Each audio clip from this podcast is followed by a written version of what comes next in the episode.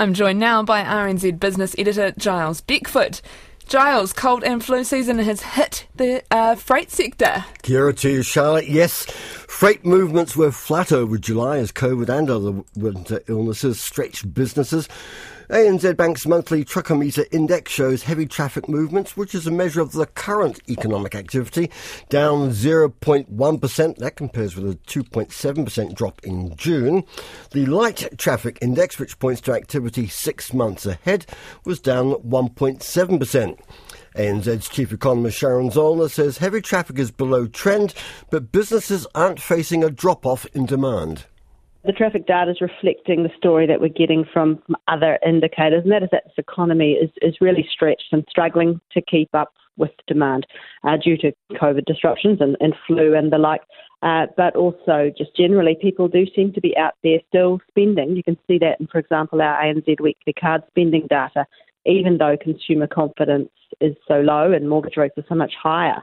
And I think uh, the data we saw last week really squared that circle. The fact that wages are growing 7% goes a long way to explaining why spending is still holding up in these circumstances.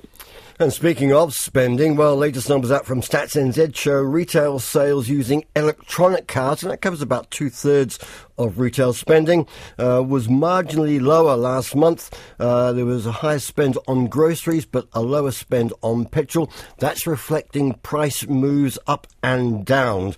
Uh, and of course, petrol prices have been falling of late. Inflation and tight labour market has sent small and medium businesses confidence down to near record lows. MYOB, the accounting software company, survey of cross uh, section of 500 small and medium sized enterprises. It shows nearly a third are struggling to fill job vacancies despite many offering higher wages.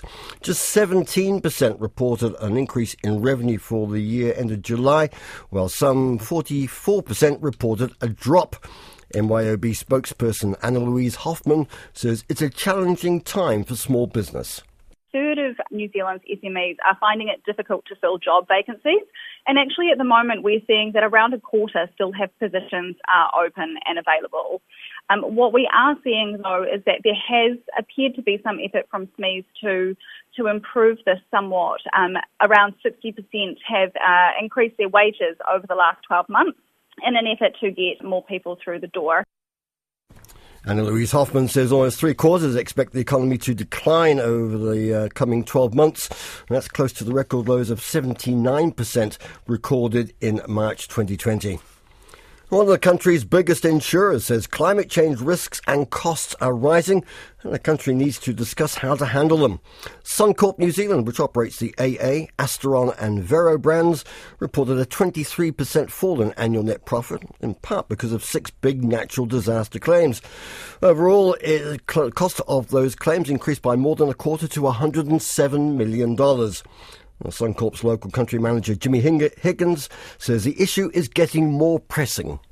We look very closely at the risks that customers want to transfer to us for the premium that, that we charge, and and we're still writing insurance across all of New Zealand. Of course, we buy quite a bit of reinsurance or part of a, a Australia New Zealand purchase, and we buy quite a lot of capacity, which means we can deploy a lot of that capacity across New Zealand, whether it be earthquake related or other forms of perils and natural hazards that New Zealanders are exposed to.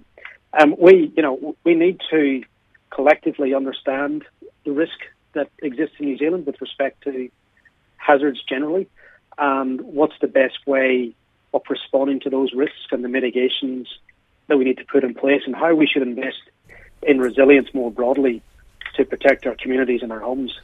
That's Jimmy Higgins, the country manager for Suncorp. Well, declining housing market could level off within 12 months as competition between banks brings buyers back into the market. Quotable Value says the near 5% drop in national average house values in the three months into July was staggering, with prices likely to fall further over the next three to six months.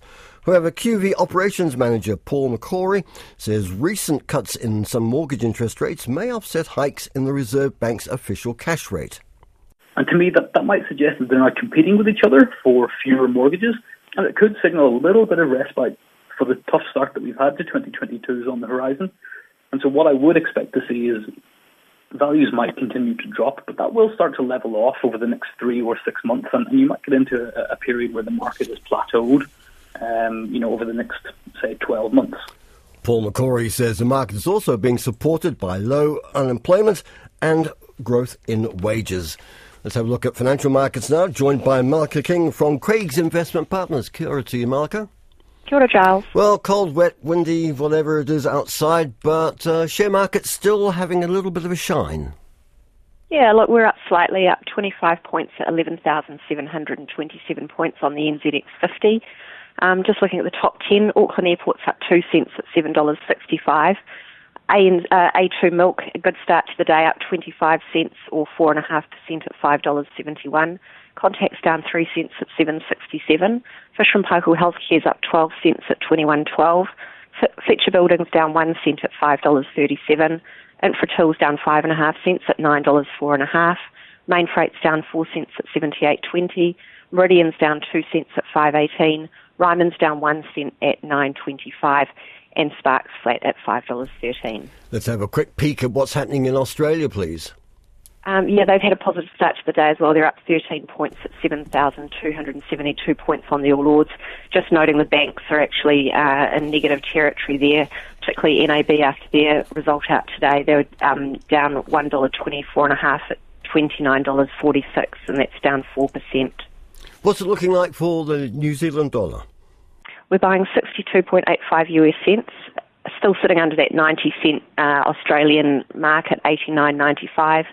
Buying 51.99 pence, 61.61 euro cents, 84.75 yen, and 4.247 yuan. Which leaves us with interest rates, oil, and gold. 90 day bank bills are at 3.235%. The five year swaps at 3.507%, and the 10 years at 3.495%. Brent crude's $107.87 US a barrel, and spot gold's $1,789 US an ounce. Thank you very much. That's Malika King from Craig's Investment Partners. Uh, elsewhere on the business news this lunch hour, the boardroom ructions affecting NZ Automotive Investments are threatening its supply of credit. Company says the lenders providing finance for its purchase of imported vehicles and also backing its finance deals for consumers are refusing to guarantee the facilities will be renewed when they expire. One credit line ends this year and another in early 2024. Automotive Investment says it believes the threat stems from the current row that involves the company's major shareholder and several directors who have resigned over the way the company is being run. And time just to tell you another legal action between companies. The High Court's curtailed the amount of information that carpet maker Bremworth can force its rival Godfrey Hirst to divulge in a drawn out legal battle. The companies are locked in a row over advertising claims about the relative merits of wool and synthetic carpets. Well, business news and numbers will be updated for you around half past five in Checkpoint. But for now, Charlotte, that's business. Kia ora. Kia ora, Giles.